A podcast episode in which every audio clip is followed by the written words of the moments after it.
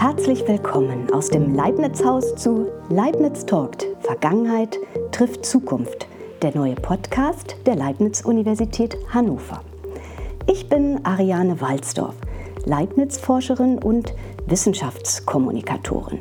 Und in meinem neuen Podcast stelle ich Wissenschaftlerinnen und Wissenschaftler der Leibniz-Universität und ihre Forschungen vor. Im Gepäck habe ich wie immer Geschichte und Geschichten rund um das Leben und Wirken unseres Namenspatrons Gottfried Wilhelm Leibniz. Mein heutiger Gast, Professor Dr. Christian Osbelkaus, lehrt am Institut für Quantenoptik der Leibniz Universität Hannover. Und im ersten Teil unseres Gespräches hat er uns bereits erzählt, was wir heute über die kleinsten Einheiten unserer Wirklichkeit wissen. Und jetzt wollen wir uns vom klassischen Computer in Richtung Quantencomputer bewegen. Lassen Sie uns noch einmal vom Binärcode zum Bit zum Qubit kommen und an Leibniz anknüpfen, der ja das binäre Zahlensystem entdeckt hat. Das findet sich ja im Übrigen auch im Logo unserer Universität Richtig, drin. Genau, und zwar geschrieben von Leibniz Hand. Und zwar ist das rausgenommen aus seiner Schrift De Progressione Dyadica. Und ähm, das Interessante ist vielleicht, also erstmal wollte ich noch für so die ähm, hannoverschen Zuhörerinnen und Zuhörer erzählen, das weiß nämlich immer gar keiner hier, ja ganz in der Nähe, in der Kalmberger Neustadt, in der äh, Neustädter Hof- und Stadtkirche, da liegt Leibniz begraben. Und auf seinem Sarg, ähm, dafür hatte damals sein ähm, Sekretär Eckhart ähm, sich eingesetzt. Da befindet sich ein ganz interessantes Symbol, und zwar ein Symbol aus einer Null und einer Eins eingeprägt, nämlich so eine Eins, die eine Null überlagert und auch eine Inschrift, die heißt Omnia ad unum, also alles auf einen. Das Interessante, das muss man an dieser Stelle auch immer einmal erwähnen, Leibniz hat eben ja das binäre Zahlensystem entdeckt und hat dazu auch die Rechenregeln ja entwickelt. Aber er meinte eben auch, dass er sozusagen gleichzeitig ein Sinnbild für die Schöpfung entdeckt hat. Ne? Und zwar Null ist sozusagen das Nichts und Gott ist Eins. Und er meinte eben, er könne damit zum Beispiel auch einfach beweisen, dass Gott eben die Welt nach logischen und mathematischen Prinzipien aufgebaut hat, weil man eben mit nur diesen zwei Ziffern alle anderen Zahlen darstellen kann. So wer so ein bisschen Ahnung in der Wissenschaftsgeschichte hat, der weiß, jetzt gab es da auch schon Parallelentdeckungen zum binären Zahlensystem. Es gab schon in China und in Indien und in England auch, aber Leibniz wusste nicht davon und er hat die Rechenregeln, die äh, zur Dyadik entwickelt. Und die finden Sie dann auch in dieser Schrift, wo wir eben die, diese Zahlenpyramide mit 0 und 1 und so weiter in unserem Logo der Leibniz-Universität haben. Und Leibniz wäre aber auch nicht Leibniz, wenn er sich nicht gleich praktische Anwendungen eben überlegt hätte für dieses binäre Zahlensystem. Und ähm, er hat also quasi gleich eine ähm, geschrieben an, an Johann Friedrich, schon recht früh hier ähm, in Hannover. Diese Art Kalkül könne auch mit einer Maschine ausgeführt werden. Und das Interessante ist, dass er sich da so eine Art Kugelmaschine überlegt, so eine Büchse. Und da in der gibt es so eine doppelt schiefe Ebene und da rollen eben Kugeln drin. Und wenn die Kugel in einem Fach sich eingefunden hat, dann repräsentiert das eben den Zustand 1 oder wahr. Und dann kommt die zweite Kugel und löst die erste und findet sich im zweiten Loch sozusagen ein. Und dann repräsentiert das, ähm, also quasi, die, das ist dann der, der Einer-Übertrag sozusagen. Und ähm, ja, interessanterweise kann man mit dieser Kugelmaschine, da haben wir also einen Nachbau in der Leibniz-Ausstellung der Leibniz-Universität. Da kann man also auch richtig binär mit den Rechenregeln rechnen, weil wir nämlich auch so eine Stellenverschiebung haben. Und ähm, mit diesen zwei Zuständen, da lässt sich eben deutlich einfacher rechnen. Und das wusste eben auch schon Leibniz, weil man eben keinen komplizierten Zehnerübertrag braucht. Und auch technisch ist dies eben ja viel leichter zu realisieren, wenn ich eben nur zwei Zustände habe statt zehn, also nicht 0, 1, 2 bis 9 Ziffern repräsentieren muss im Dezimalsystem, sondern eben nur zwei Zustände, 0 und 1 darstellen muss, eben mit Spannung und keiner Spannung.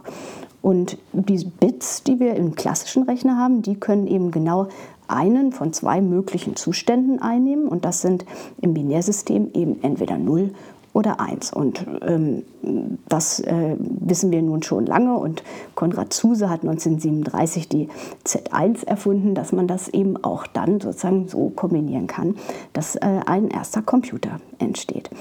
So, und ähm, jetzt sagen Sie sozusagen, bei Ihnen ist das alles ganz anders äh, oder vielleicht so ähnlich. Und bei einem Quantencomputer brauchen wir sogenannte Qubits. Und das sind eben die quantenmechanischen Pendants zu den Bits klassischer Rechner. Und können Sie vielleicht jetzt noch einmal quasi sagen, was denn genau jetzt der Unterschied ist zu den Bits? Also wenn man sich das jetzt ähm bei einem klassischen Bit was anguckt, dann kann das ja zwei Werte annehmen, genau zwei Werte, entweder 0 oder 1. Das heißt, ähm, das Licht ist entweder an oder aus. Mhm. Auf mikroskopischer Ebene, hatten Sie ja schon gesagt, wird das zum Beispiel im Computer durch Spannungen abgebildet. Und nun weiß man ja, eine Spannung hat einen kontinuierlichen Wert, den kann man mit einem Messgerät ablesen. Und im Computer macht man zum Beispiel den Trick, dass man sagt, beispielsweise alles zwischen 0 und 0,6 Volt interpretieren wir als 0 und beispielsweise alles oberhalb von 2,4 Volt interpretieren wir als 1. Das heißt, und dazwischen ist ein verbotener Bereich. Das heißt, wir schmeißen zunächst einmal ganz viel Information einfach weg. Ähm, wenn jetzt sich in einem klassischen Computer dieser Zwischenbereich einstellen würde, dann wäre das ein Fehler. Ja, dann, das wäre undefiniert. Ja. Steht dann auch in jedem Datenblatt von so einem Schaltkreis drin, was man machen darf und was man nicht machen darf. Mhm. Und auf der quantenmechanischen Ebene ist das jetzt so, wenn ich dieses System habe, das genau zwei ähm, Energieniveaus hat, dann kann das System sich natürlich in dem einen Zustand befinden und in dem anderen Zustand befinden. Das nennt man dann einen Eigenzustand. Aber es kann sich auch in einer quantenmechanischen Überlagerung von den beiden Zuständen befinden, in gewissem Sinne in beiden Zuständen gleichzeitig. Visualisieren kann man sich das am besten ähm, zum Beispiel anhand einer Weltkugel. Ja, unten am Südpol die Pinguine, oben am Nordpol die Eisbären. Und ähm, jetzt sagt die Quantenmechanik, die Eigenzustände des Systems sind im Grunde Pinguine und Eisbären. Und äh, im realen Leben kommen Pinguine und Eisbären nicht zusammen. Deswegen ist die Frage, warum fressen Eisbären keine Pinguine, irgendwie beantwortet. Äh, in der Quantenmechanik ist es aber möglich, dass die sich trotzdem nahe kommen, denn man äh, quantenmechanisch sind alle Zustände auf der Oberfläche dieser Erdkugel erlaubt, also insbesondere auch im Äquator. Mhm. Und äh, das ist der Punkt, wo sich, wo sich Eisbären und Pinguine die Hände schütteln. Ja. Und Jetzt kann man sich natürlich fragen, wie manifestieren sich denn solche Zustände? Kann man das irgendwie messen? Und dann ist es wie beim Michael Schanze, ja, ob ihr wirklich richtig steht, seht ihr, wenn das Licht angeht. Also wenn man, und unter, wenn das Licht angeht, damit meine ich, wenn man eine Messung macht, wenn man also nachguckt, in welchem Zustand des Systems ist, ja. wenn ich das System messe, dann, befindet, dann, dann stellt sich dabei immer einer der Eigenzustände ein. Also wenn ich jetzt diesen Zustand präpariert habe auf dem Äquator, wo sich Eisbären und Pinguine die Hände geben, und wenn ich dann hingucke, dann stelle ich immer fest, naja, entweder finde ich das System am Südpol oder am Nordpol bei den, bei den Pinguinen oder bei den Eisbären. Das ist der quantenmechanische Messprozess.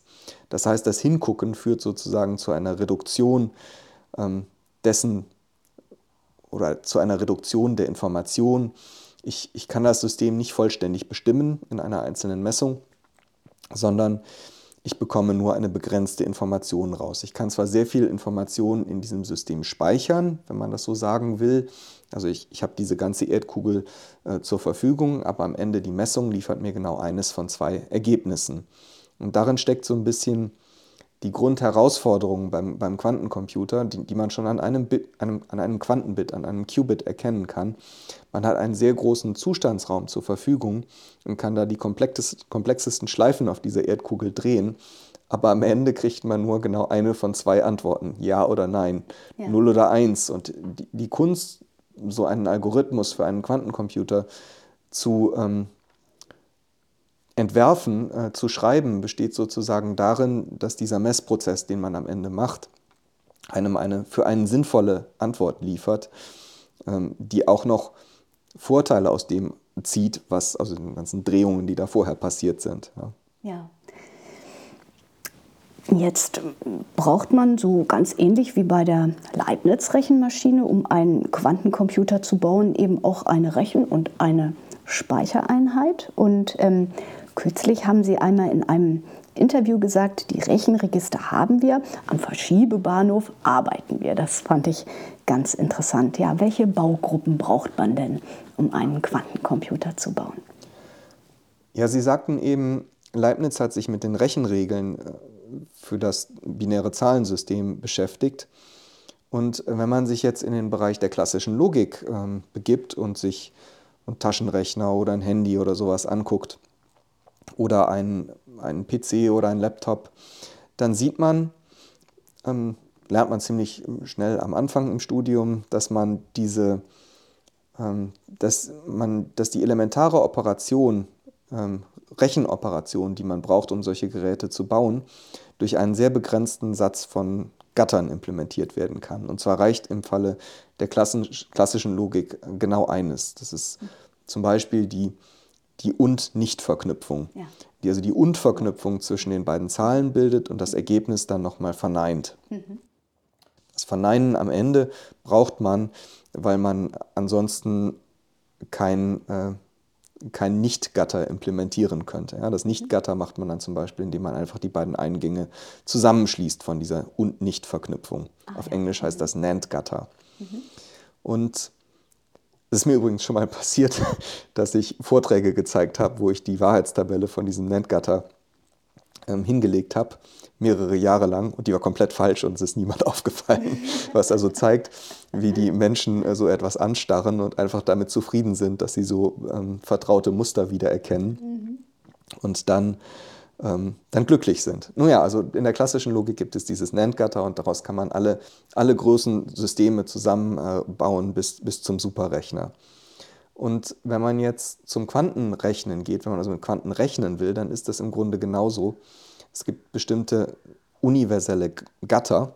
Mhm. Und jetzt haben wir ja eben das Beispiel von dem klassischen und Nicht-Gatter äh, gebracht. Das hatte so zwei Eingänge, das ist wichtig.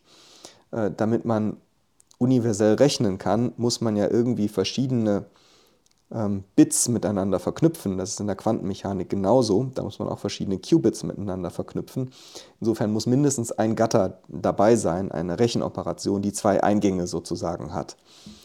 Und äh, das ist, da gibt es verschiedene Gatter, die da möglich sind. Äh, das, das, sind sogenannte verschränkende Gatter, die können also verschränkte Zustände herstellen. Man gleich nochmal darauf zu sprechen kommen, vielleicht, was das eigentlich ist und mhm. inwiefern das relevant ist. Mhm. Und äh, an, in anderen ähm, Kontext spricht man auch von einem sogenannten 2-Qubit-Gatter. Davon braucht man also genau eine Sorte. Und dann braucht man noch für das einzelne Gatter, das man ja durch diese, für, für das einzelne Qubit, das man ja durch diese Erdkugel beschreiben kann mit den, mit den Pinguinen und den Eisbären, mhm. dafür braucht man sozusagen die Möglichkeit, auf dieser Kugel herumzufahren. Ja. Und nennt man, das nennt man das Einzel-Qubit-Gatter. Also man braucht ein 2-Qubit-Gatter und beliebige Einzelqubit-Gatter, also beliebige Drehungen da zwischen Pinguinen und Eisbären.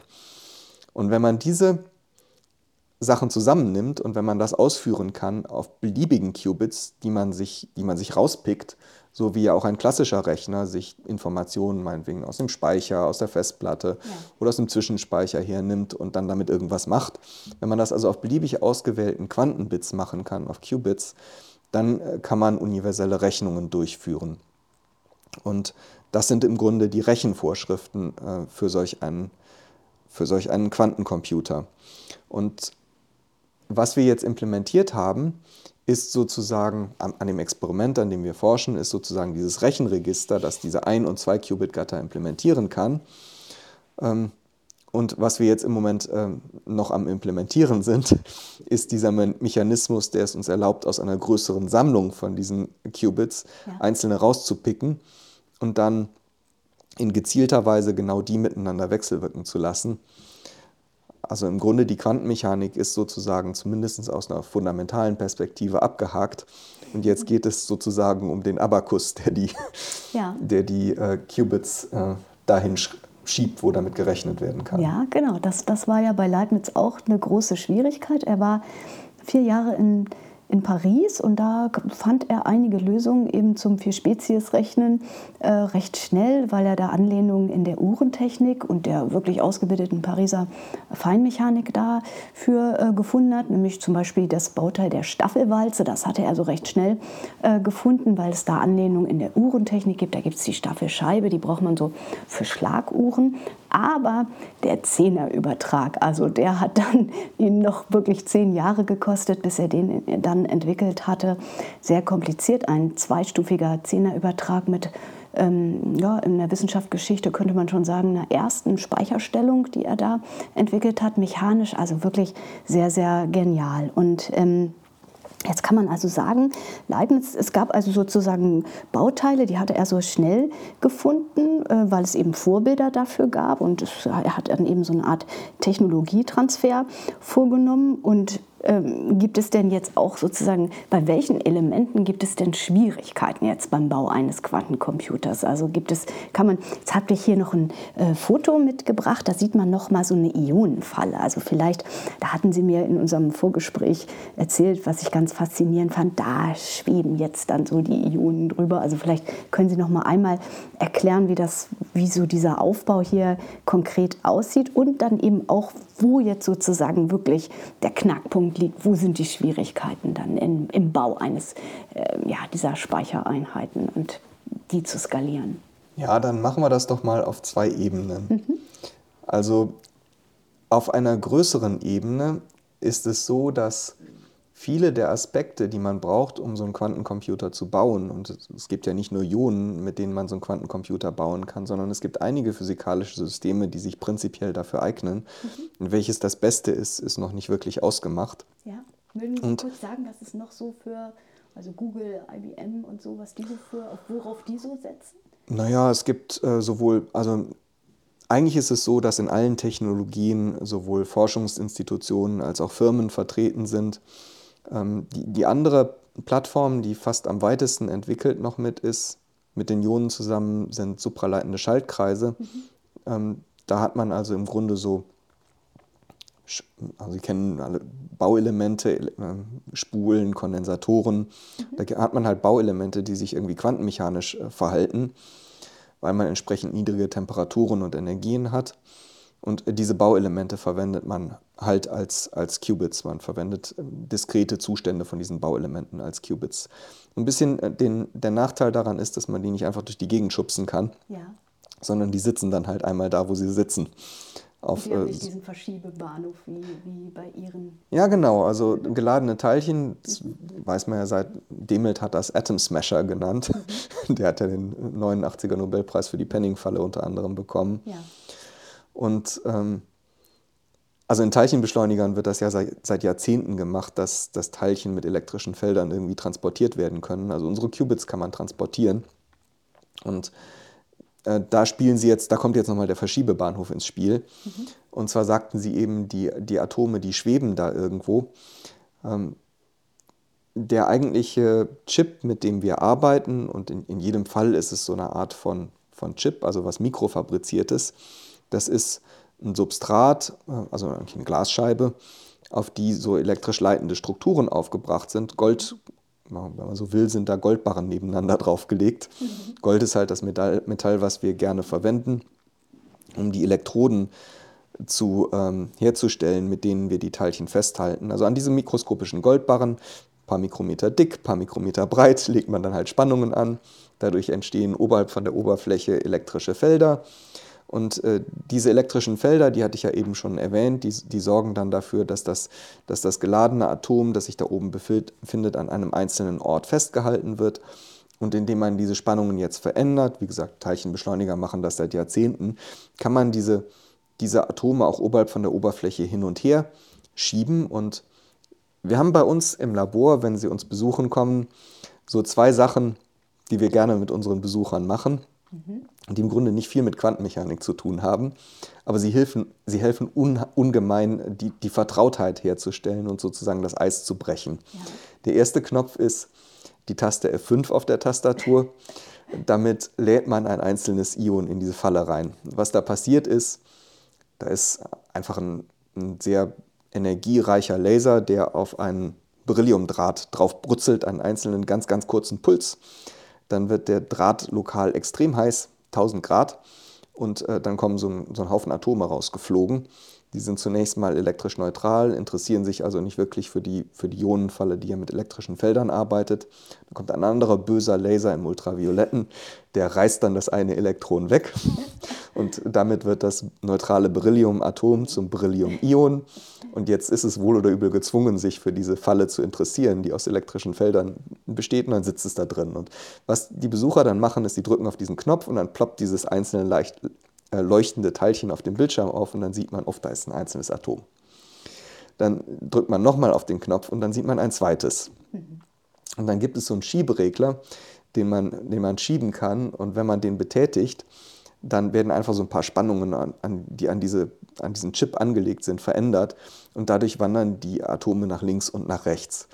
Und das verwundert einen als Physiker jetzt zunächst mal nicht so sehr, aber wer da dran sitzt, der hat wirklich das Gefühl, diese Atome so ein bisschen mit der Hand genommen und die, aus dem Körbchen in die Falle gelegt zu haben und dann durch Drehen dieses Schiebereglers toll. eigenhändig ja, hin und her belegt, das will ich unbedingt auch machen. ja, und toll.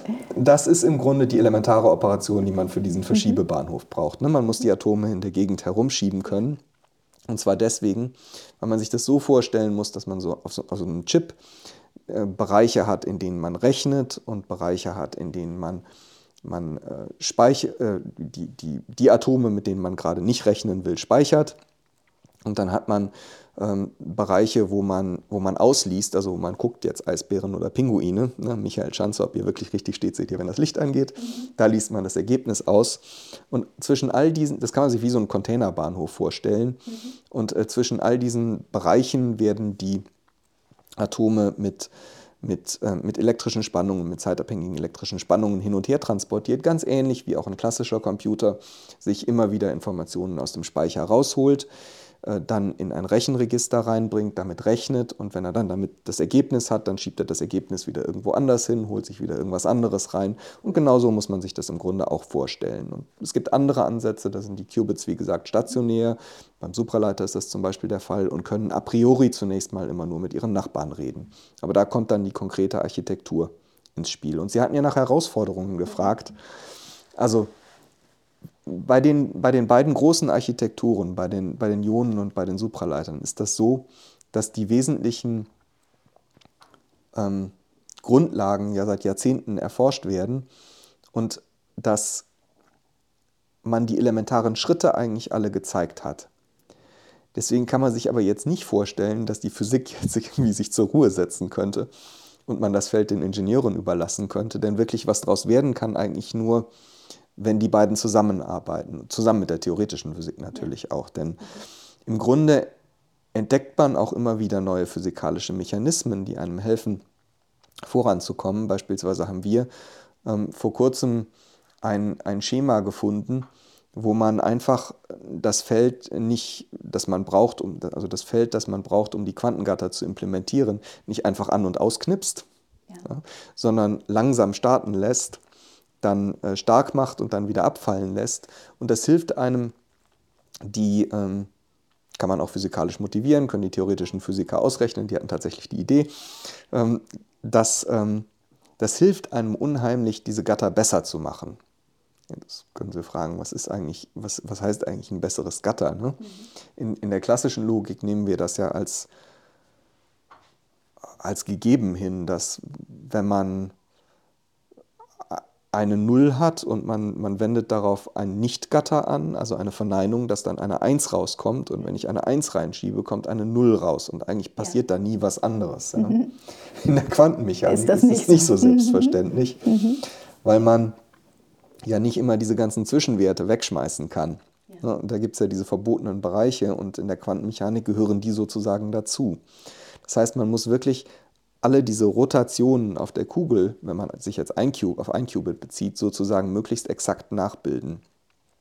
Und man, man weiß natürlich, niemand ist perfekt, ne? man, man, auch keine Maschine ist perfekt, die man baut. Man wird es nie hinkriegen, dass man wirklich, wirklich immer da genau an der richtigen Stelle landet, wo, wo, man, wo man drehen wollte, sondern man wird immer irgendwo ein bisschen daneben landen. Mhm. Und die Frage ist, wie, wie geht man jetzt damit um? Dann könnte man natürlich zunächst mal sagen, okay, jetzt kann man das mit der Quantenmechanik, mit dem Quantenrechnen vergessen, weil es immer Fehler gibt. Aber dann kommt der Auftritt der Quantenfehlerkorrektur. Und das ist ein Mechanismus, der uns hilft, mit solchen Fehlern umzugehen, ja. wo wir sozusagen zusätzliche Ressourcen investieren, zusätzliche Qubits und äh, dadurch, dadurch können wir jede beliebige Genauigkeit im Prinzip erzielen.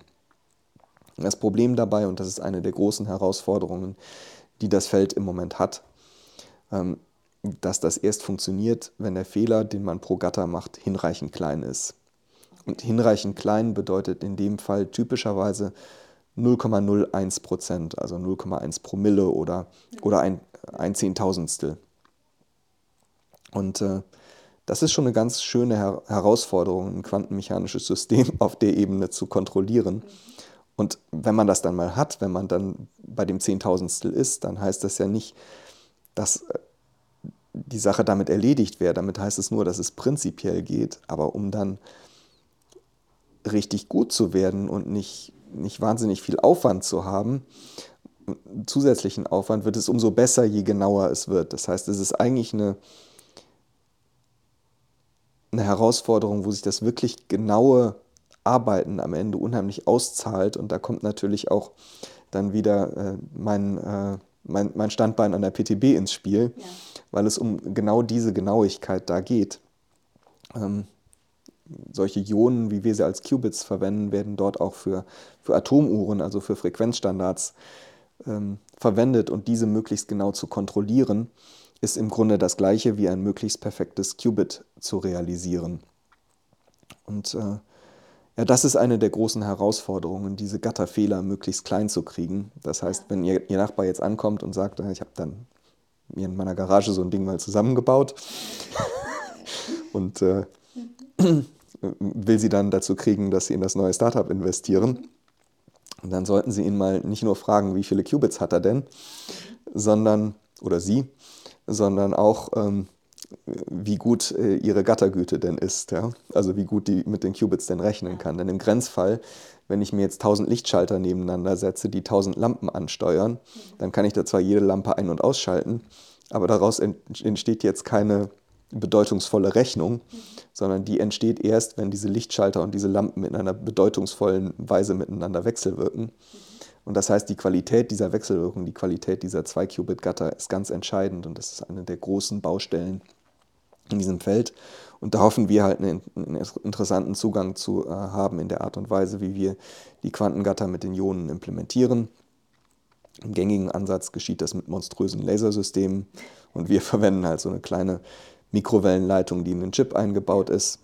Und äh, Ziel der Aktivitäten, die wir hier haben, ist halt auch herauszufinden, wie weit man diese Spielchen treiben kann, ne, wie gut man das machen kann. Bei den bei den Einzel-Qubit-Gattern sind wir schon an der Stelle, wo man die Genauigkeit hat, die man braucht. Und bei den, bei den 2-Qubit-Gattern ziemlich nah dran. Toll.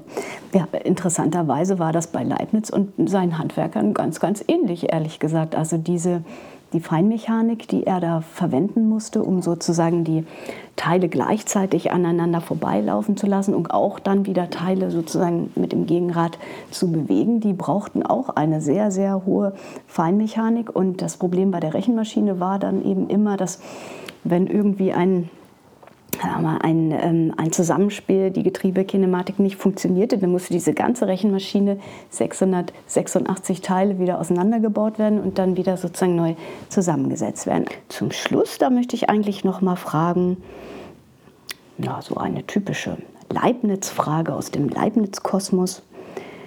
Leibniz sagt, dies sei die beste aller möglichen Welten. Würden Sie das so unterschreiben? Hm, das ist auch wieder sowas, was was verschiedene Ebenen hat. Ne? Das, da gibt es politische Ebenen, da gibt es natürlich auch wissenschaftliche Ebenen. Die Frage, ob es auch andere Welten geben, geben kann.